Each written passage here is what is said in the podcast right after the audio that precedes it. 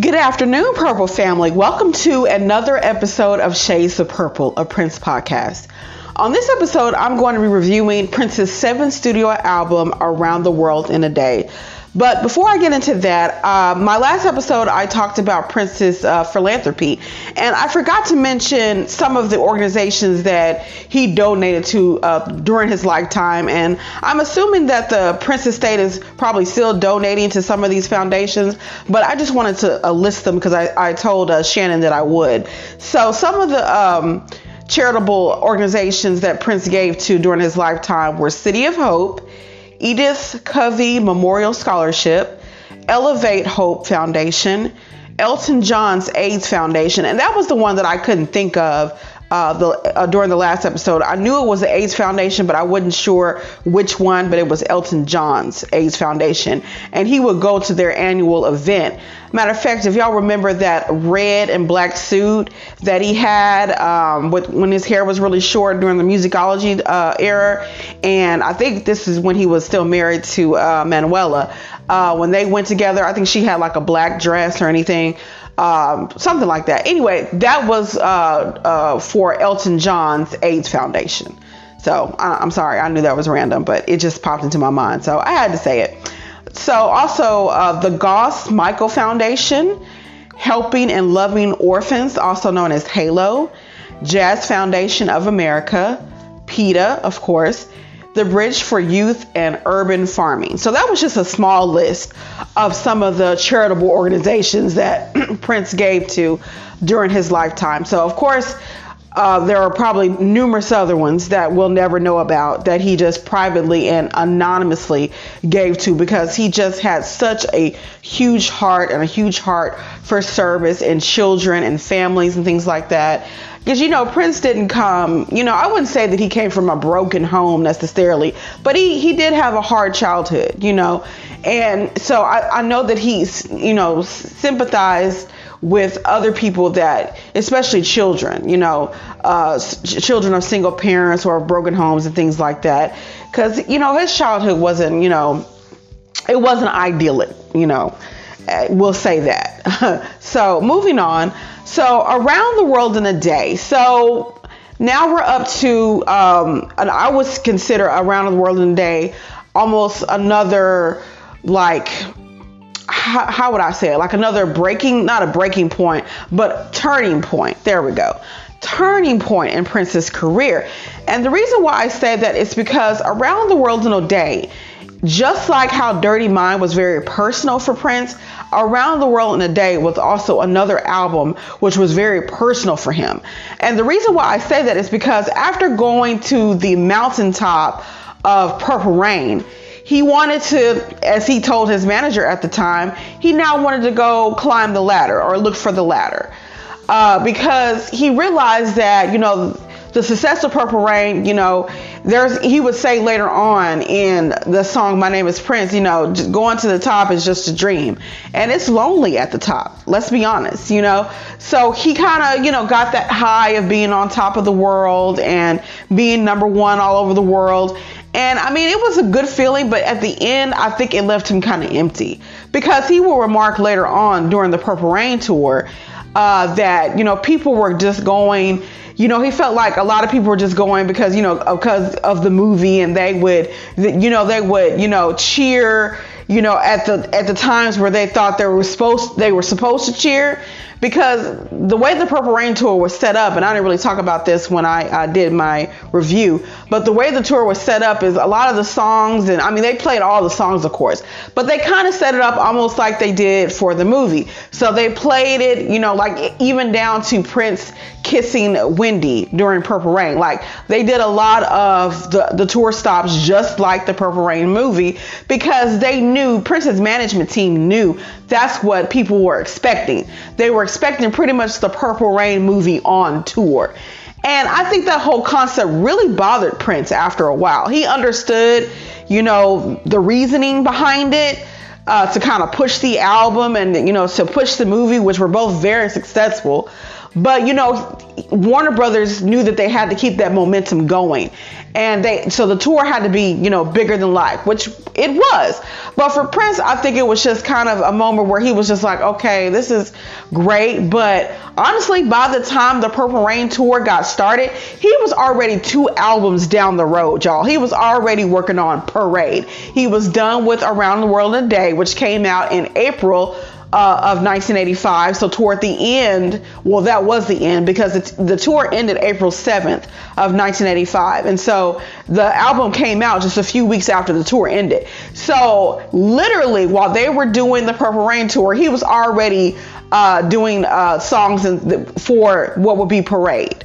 Like literally, so so imagine how Prince felt doing these uh, songs every night that were like two albums old by now. And of course, we know how Prince was. When he did a project, when he felt that it was done and over with, he didn't like to look back. He he was always moving forward. And so the fact that this tour just had him bogged down with all these old songs, it, it was just like he he wasn't he felt as an artist kind of stifled.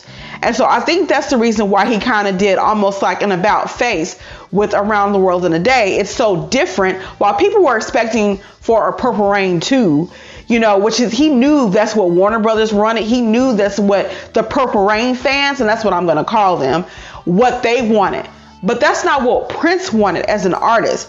So just like with Dirty Mind, Dirty Mind was the first album that Prince said was really something that he wanted to do as an artist. Now, I'm not saying that the Prince album, the For You album, weren't songs that he wanted to do because, like he said, all of his songs are his babies. But Prince was an album, and I talked about this in earlier episodes when I talked about the Prince album, where he was trying to prove to Warner Brothers that he could make hits after, you know, For You didn't do so well. For You was, you know, his first album, his first foray into, you know, music producing and and all that. So, you know, that he was completely green doing a lot of that stuff that he did on For You, even though For You is a phenomenal album. But Dirty Mind was the first album where he was finally doing the type of music that he wanted to do. And so I think that's the same situation with Around the World in a Day. After the juggernaut that was Purple Rain, as I call the Purple Flood, uh, he was ready to kind of do some music that he wanted to do as an artist and he also wanted to take his real fans on a journey. And he just hoped that you know that they would go on the journey with him. Because purple rain was wonderful for what it was. But now he was ready to move on to do something that was closer to his heart, something that you know that he wanted to do. You know, he he didn't like to be stagnant. He didn't like to do the same type of music every album. You know, he really he liked to change his aesthetic constantly. So around the world in a day was that. It was an about face, it was a change, something that Prince felt like he needed to do to be his authentic self. So because of that, I really appreciate this album uh, now much more than I did when I first listened to it. Because when I first listened to Around the World in a Day, I could understand why people were probably disappointed. I could understand why the Warner Brothers executives were disappointed. Because according to uh, Mary Lou Badeaux, who was a uh, Warner Brother executive at the time, Prince came in and let them, you know, came to the studio, well, not the studio, to the corporate office, and everybody sat around and listened to it. And he could just tell by the looks on a lot of the executive faces, they were just like, oh my God, what are we supposed to do with this record? Like, you know, of course they love Raspberry Beret, which would be the first single. And other than Raspberry Beret, they really didn't hear anything that they could that they thought would be a hit, would be a hit. So they just kind of was like, okay, we can't put this on radio. What are we supposed to do with this? And Prince didn't really appreciate, you know, that they were disappointed because he was thrilled with the album. And he did a lot of, you know, collaborations on this album, particularly with uh, David Coleman, who was Lisa Coleman's brother. Uh, the Around the World in a Day, the song you know, it has this Mediterranean feel because he was playing those type of instruments, and I can't remember the name of them, y'all. I'm sorry, but uh, the Mediterranean, you know, those little chimes and things like that. He actually gifted uh, Prince uh, with this song as a birthday gift. So, um, and Prince loved it. And so he kind of reworked it a little bit and that eventually became the title track and the the title to the album. So he also kind of leaned a little bit more on uh, Wendy and Lisa also during this album. Uh, according to them, you know, they were kind of exposing Prince to more, um, you know, more kind of indie artists or uh, artists like, well, the Beatles aren't indie, but you know, and he, I, they tried to say, you know, at different points that you know Prince really liked the Beatles, and then now they're saying that you know he didn't like the Beatles. So I don't know what his kind of situation was with the Beatles. I don't know. I don't really think he was a, a real big fan of their music, uh, but a lot of people say that this sounds like one of their albums, one of the Sgt. Pepper albums. And that may be, and he may have taken some inspiration from the Beatles, but like I said, I don't really think that he was a, a very big fan of the Fab Four, as they were called. Um, but this album is very, it does have a very alternative, uh, very psychedelic type of feel to it. And that was purposely done. I mean, it is the complete antithesis of Purple Rain. Like if you could think of Purple Rain's opposite, like polar opposite, it would be Around the World in a Day. So let's get into it. And like I said, kind of like I did with the Purple Rain uh, review, I'm just gonna basically just give my own uh, opinions on the tracks. I'm not really gonna uh, talk too much about like what critics thought about it you know, I might say, oh, they liked it or they didn't like it or they it had mixed mixed reviews. But I will say this much about Around the World in a Day. As you can imagine, yeah, it got mixed reviews by the critics. They were just as confused as everybody. I mean, the public in general, I think, was confused. And I think the only reason why it became a number one album was because of Purple Rain because they were so, you know, anticipating Prince's next album after Purple Rain. I really think that is the only reason why it went number one. But I think a lot of people might have been, you know, just like, okay, what what is this Prince? Okay, this is a little different. You know, and people love Raspberry Beret. I still love Raspberry. It's, it's one of my favorite Prince songs. So he did have some really good songs. And of course, Pop Life, you know, Pop Life and Raspberry Beret, I think, are the two probably strongest uh, songs on the album, but we'll get into that. So let me just go ahead, as always, and give you the lowdown on the statistics. So the album was mostly recorded, and this is, of course, from the Prince Vault. It was recorded between January and December of 1984, although Raspberry Beret had been first recorded in 1982. And Dez Dickerson, in his book, he talks about the fact that he actually heard a uh, really uh, early demoed version of Raspberry Beret during that time period. It was re recorded in September of 1984. Pop Life was the f- first new recording for the album, recorded in February of 1984. So now he's doing all this during the Purple Rain tour. Now, because mind you, the Purple Rain tour started in November of uh, 1983. And so it continued on. Or no, wait a minute. Is that wrong? That's probably wrong. No, it started in November of 1984. I'm sorry. So yeah, he started uh, this album before, way before the Purple Rain tour. But the uh, but the Purple Rain um, movie kind of slowed him down, but he was still able to you know finish it. Okay, so where was I? Around the World in a Day was demoed by David Coleman with no input by Prince in June 1984 and recorded by Prince in August of 1984. America was recorded in July of 1984, which is very fitting because, you know, 4th of July.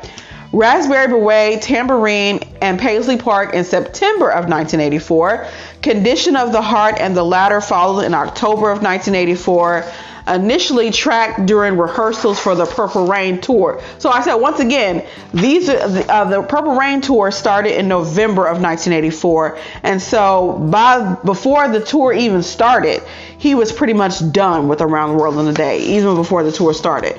Temptation was recorded in 1984, so that was the only track that he was uh, working on during the tour, m- marking both the final track on the recorded uh, for the album. So he actually kind of recorded them almost in the order that they would be on the album. Four of the album's nine tracks, Paisley Park, Condition of the Heart, Tambourine, and Temptation, are essentially solo performances by Prince often containing background vocals by Wendy Melvoin and Lisa Coleman and other occasional musical embellishments by others. America is a full band performance edited down from a longer version later re- later released on the America 12 inch single. And if you haven't heard that, I did put that on the Facebook page back in July.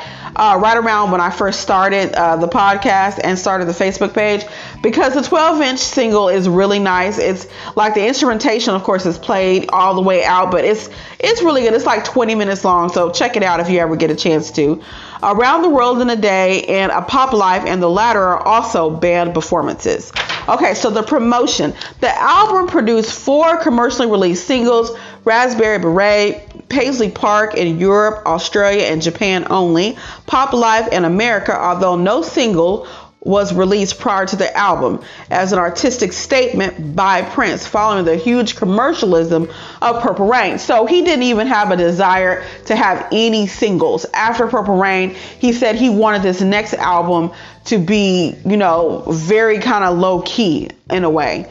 There was no tour to support the album, although a few songs from the album had been previewed on the Purple Rain tour, which ended just two weeks prior to the album's release. So the album did, like I said, reach number one on the US Billboard Top Pop Album Chart and number four on the Billboard Top Black Albums Chart. It was certified gold on July 2nd, 1985, which means it was um, indicating 2 million copies shipped in the US. It was also certified silver gold by the B- BPI on April 22nd, 1985, indicating 100,000 copies shipped in the UK. So it did very, very well, as you can imagine. But like I said, it was one of those albums that was just like, okay, what is this, Prince? What are you doing? Where is this going?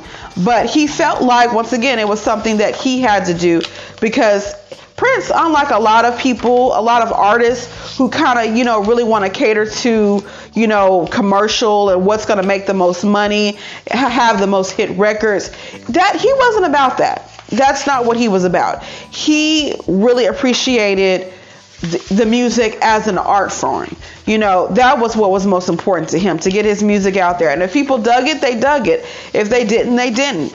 And I know that sounds like okay, but he wanted to make money, and he did. You know, eh, I mean, this was a career for him. That I mean, there's no doubt on that. But he still kind of, you know, he he cared about his art. You know, kind of like an artist that makes a painting. You know, they want to be able to express themselves in a way that you know if they get their message across to people and people like it that's great. But it's just one of those things that he just has to get out. Because now of course prince being the musical genius music was always like in his mind constantly 24 hours a day. And so that's why he had to get to a studio even when he was uh, on tour because he just had to get it out. If he couldn't get it out he couldn't sleep he couldn't do anything. He couldn't eat he couldn't drink i mean water like he really had to get this music out of his head. Like that's that's how that's how it was you know that's how bad it was so let's go on and just start reviewing the tracks. So, of course, the first track is the title track, Around the World in a Day. And I I don't know. I kind of like how he how the track starts off with a kind of ah, kind of like almost like a scream, but not like. Uh, I thought that was I was like, okay, so Prince, are you gonna do one of your you know famous screams? But he he ended up not doing that. But I liked, of course, to like the chimes in it like the mid, you know, has a, I almost said mid, Midwestern, but Middle Eastern chimes. And of course, that he would play with that again during the Symbol album in the 90s. And so he would, so he would always kind of, you know, come back to that Middle Eastern type of vibe. And of course, this is what this song has. It has a Middle Eastern vibe. It has a psychedelic vibe. And speaking of psychedelic vibes, um, the next track, Paisley Park, has that in abundance. I think Paisley Park is probably the most trippy type of track on the album. And I have to be honest.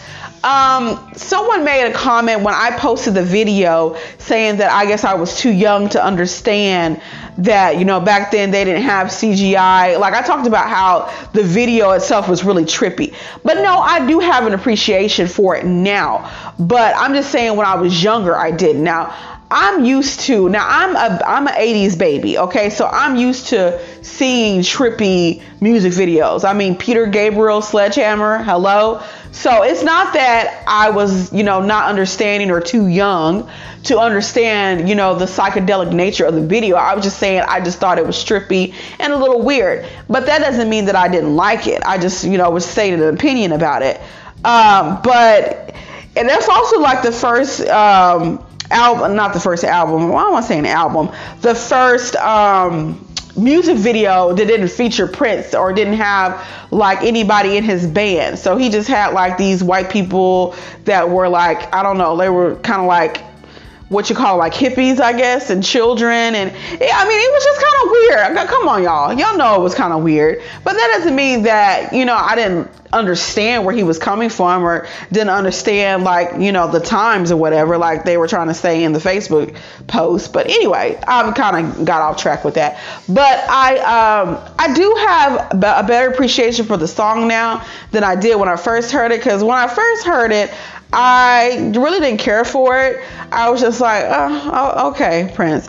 But now I can kind of listen to it and I can kind of, you know, get into it because it's one of those songs that if you listen to it enough, it'll just stay in your mind. Paisley Park. I don't know the words. uh, but um, I like how it has a little, like, you know, whimsical kind of vibe. And of course, he would do that later, especially on the, the Graffiti Bridge sound uh, soundtrack and album. You know, the, the the the song Graffiti Bridge.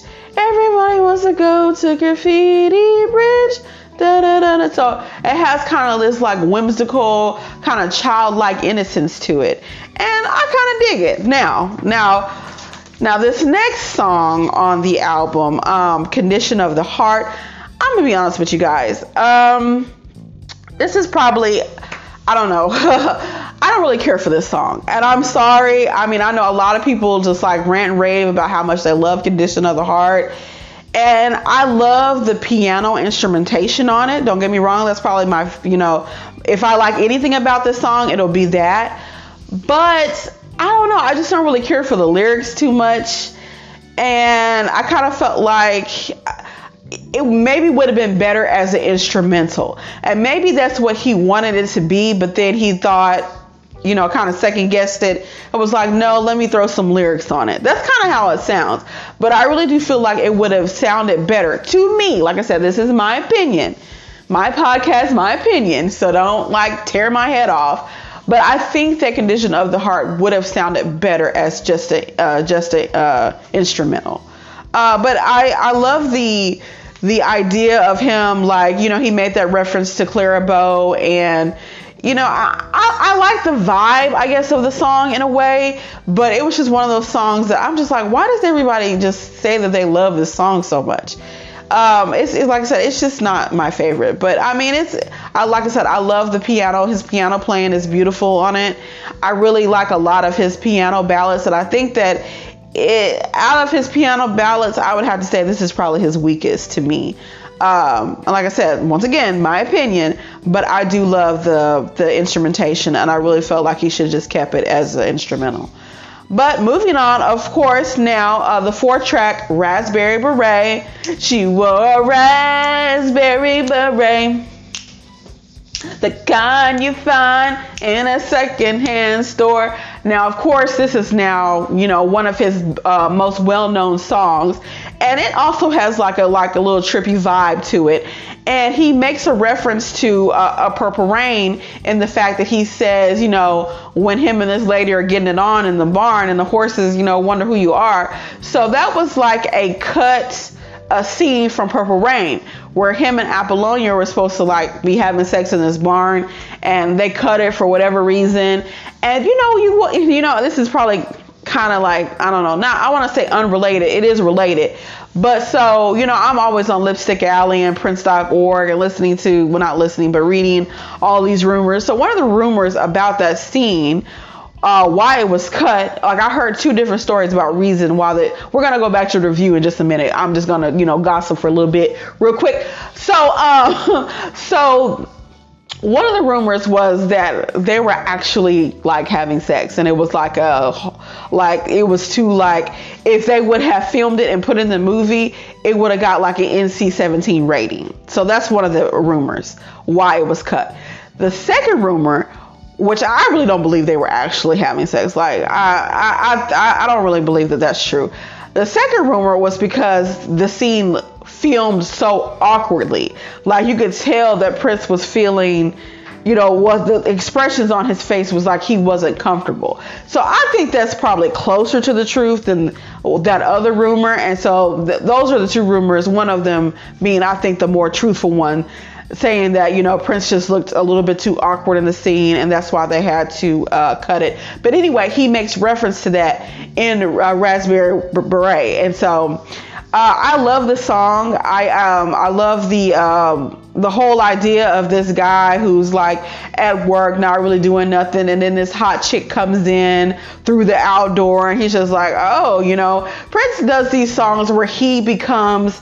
Um, acted upon by these women. Like, you know, in Little Red Corvette, you know, she comes and he takes her back to his uh takes her back to his house. So this girl comes to the store and, you know, he takes her out uh, riding by old man Johnson's farm. So, you know, he gets taken away or he takes her away this time and they get it on and then he talks about you know he wouldn't change a stroke because baby i'm the most you know you know because he talks about the you know the how awkward it is when you your first sexual encounter you know people say how it's you know really awkward and a lot of times it is you know but he said that he would you know change anything about it because you know you know he had a good time and he may have not did the best performance but uh, he said he he did what he did and that was that. And so you know of course you know prince being prince you know he had to add that in there. And so i love raspberry beret. It's a song that i come to um, often uh, when I'm just, you know, in the mood to listen to it. And of course, his legendary cloud blue cloud suit that he had on in the um, in the video. I can't wait to get to Paisley Park because I do know that uh, that is on display there. And uh, just to see that would be great, you know. And of course, he had the cloud cloud uh, boots to match. So just classic, classic Prince. He did not like, however, his hair. He said that he thought he had Hulk hair because what happened uh, Prince was originally uh, supposed to dye his hair blonde. So if you see on the um, Around the World in a Day some of the artwork on the album, you notice that he has on the blue suit, the blue cloud suit, and his hair is uh, yellow looking. Well, originally he was supposed to get it dyed blonde, but when he tried to do it, the dye didn't take, and it ended up like breaking his hair off. And so his stylist at the time, I don't know if it was Earl Jones, which was Jill Jones's uncle, but I think it was. So he had to end up, you know, taking the dye out and cutting his hair. And so for the video, that's what they that's you know the best that they could come up with at the time because his hair had fell out because of that dye. Because uh, I guess he was allergic to it or something. I'm not sure. But uh, so he later had said something to I think either Lisa or Wendy and said, "Oh, uh, you know, that he hated his hair. But I thought his hair looked great in the video. But uh, he said that he thought he had Hulk hair, like uh, the, you know, like the Hulk. so I thought that was funny. Okay, so moving on. Now, Tambourine.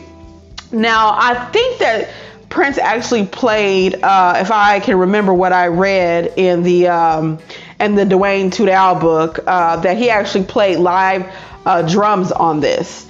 And um, Tambourine is another one of those songs that's, you know, it's kind of a play on words. You don't know exactly what he's talking about. Like, it seems like he might be talking about mastur- masturbation, but then it seems like he might be talking about, like, his woman's, you know, vagina. So it's just like, you know, he kind of plays off of that with the lyrics. Like, I just want to play, you know, my tambourine all night. And then he'll say, but I want to play in my, in my baby's tambourine. So it's just like, okay, Chris, which one is it?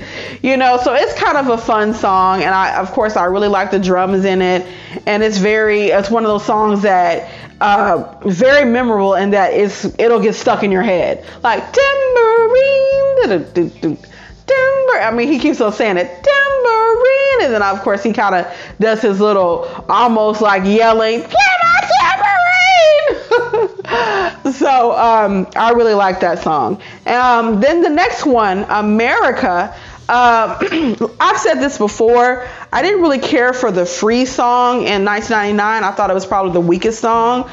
But now I think I have a better appreciation for it after learning about kind of the nature, more about the nature of the song and how, especially after I learned that he played that song at a lot of the um, special concerts that he would give for underprivileged youth and things like that. So America is kind of in the same vein. It's a very patriotic song about being able to do what you want to do, how you want to do it, because of the country that we live in. So I think it's kind of a celebration of us as a country, you know. And of course, it takes its lyrics from um, "God Bless America." So, um, but I am kind of curious as to what made him decide to do a song like America. Because uh, you never know what Prince, like whatever is going on in his mind at the time. But I guess since he recorded it in July, I guess because, you know, July, 4th of July, I guess he was just like, you know what, let me make a patriotic song. You know, I'm proud to be an American. Uh, you know, let me just express that. So I could be totally wrong, but I, that's just my opinion on, you know, how, you know, what he was thinking. So moving on, Pop Life. Now, Pop Life is probably my favorite track. I love Raspberry Beret, and I especially love the B side to Raspberry Beret. Oh, I forgot to talk about that. So, for those of you who don't know, the B side to Raspberry Beret is She's Always in My Hair, which is about Jill Jones. And that's one of my favorite B-sides. And speaking of B-sides, I'm going to actually have an episode where I talk about my favorite B-sides. So be out on, on the lookout for that. But um, so what was I talking about? I forgot just a fact. Okay, yeah. So moving on, I'm gonna talk about She's Always in My Hair on the episode where I talk about the B sides. But just know that she's almost I did put that I did put a link up to She's Always in My Hair because it's a, a rocker. I think that it would have really did good as an A side. Like he could have put it on this album and it would have been banging, you know. But Prince being Prince, he decided to make it as a B side. But anyway, so going back to Pop Life. So Pop Life is probably, I think, the best song on Around the World in a Day. And it, it, it and it's just that it pops. You know, I, I love the lyrics. I love the, you know, the the vibe of it. And Morris Day seemed to think that the uh, lyric, what you putting in your nose, is that where all your money goes? He said in his book he thought that Prince may have been talking about him. And that's possible. He also thought that Prince may have said, you know, uh, you know, where he says the lyric, where he said, Did somebody, were you mad? Did somebody, the postman, put your million dollar uh, check in somebody else's box? Because at this time, of course, him and Prince were no longer uh, around each other, and he was no, no longer in Prince's camp. But he also felt like Prince owed him some money. And, and Prince was stopping him, so called stopping him from getting his money. He actually had to go out to LA. He had moved to LA, and it was Pepe Willie that kind of helped him uh, get some money from uh, Warner Brothers that he felt was owed to him. So I don't know if Prince got a wind of that situation that Morris Day was going uh, going through. So I don't. I mean, it's possible. You know, uh, Prince had ears and eyes everywhere. I'm sure. So, but I don't know for sure if Pop Life is, you know, Pop Life could be talking about anybody. You know, it could have been talking about Vanity. It could have been, I mean, anybody.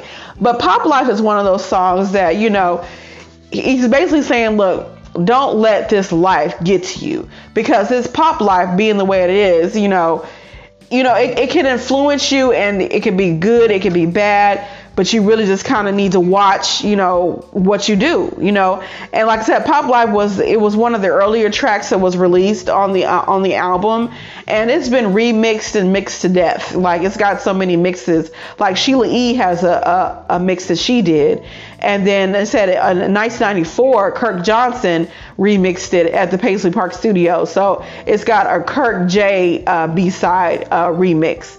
And rumors have suggested incorrectly, I'm reading this from the uh, uh, Prince Vault, that the booing crowd sampled in the song is from Prince's infamous opening act for the Rolling Stones, but that's actually not where that's from. Um, and I didn't know that. I didn't know that that was a rumor about that. So uh, but pop, like I said, pop life is just like I don't know, it's the jam. I mean, what more can I say about it?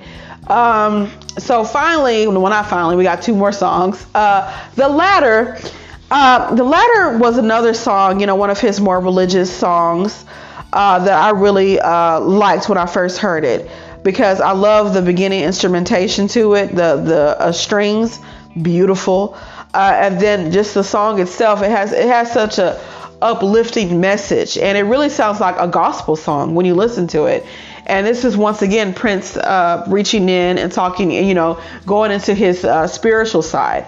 And eventually, I'm going to um, have a episode where I'm going to talk about Prince and his religion and how he felt about, you know, making these spiritual songs. Because as we know, he would make a spiritual song like The Ladder, this beautiful song talking about going, uh, looking for the ladder, Jacob's ladder, you know.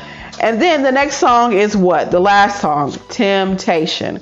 You know, about, you know, not just any old temptation, but sexual temptation, you know. So he let it be known that he was, you know, tempted sexually, as, you know, a lot of people are. You know, I mean, that's just the nature of sin is you know everybody has their own particular sin that they have a hard time hard time dealing with and I like how in Temptation he has at the very end, he has this conversation where with God where God tells him, "Look, you need to learn the difference between love and sex." You know, and um, and Prince was, you know, pretty much trying to tell himself like, "Look, I know, I know I need to do better. I need to stop doing what I'm doing or thinking what, you know, or, you know, because he was probably, like I said, during this time, you know, 1985, 1984 was a very busy time during Prince's love life. If you go back and listen to my episode where I talk about him, talk about his love life uh, during this time, you know, he was talking to uh, Susannah, Su- Susannah Melvoin, uh, even um, Su- um, uh, Susan Moonsie, he might still have been in in and around during this time. Uh, Jill Jones, uh, who else? Uh, I mean, I mean, he had a lot of women, you, guys. So it was like, you know, he probably made that song knowing that, you know, God is probably not pleased with how my love life and my personal life is going with me juggling all these women.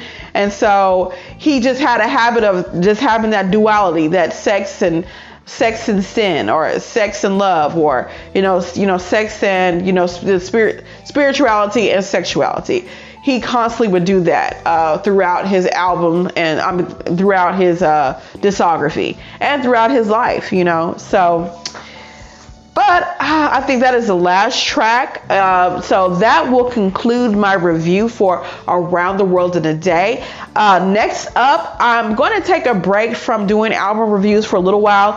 I'm going to do, I think I'm going to uh, do the B side, uh, my favorite B sides talk about my favorite B-side songs the next episode before I move on to Parade. And then after I do Parade, I'm going to have another break and before I go on to Sign of the Times. And I'm going to probably do a book uh, review of, of the beautiful ones. So stay tuned for that. Until then, you guys, peace and be wild. And may you live to see the dawn. Bye.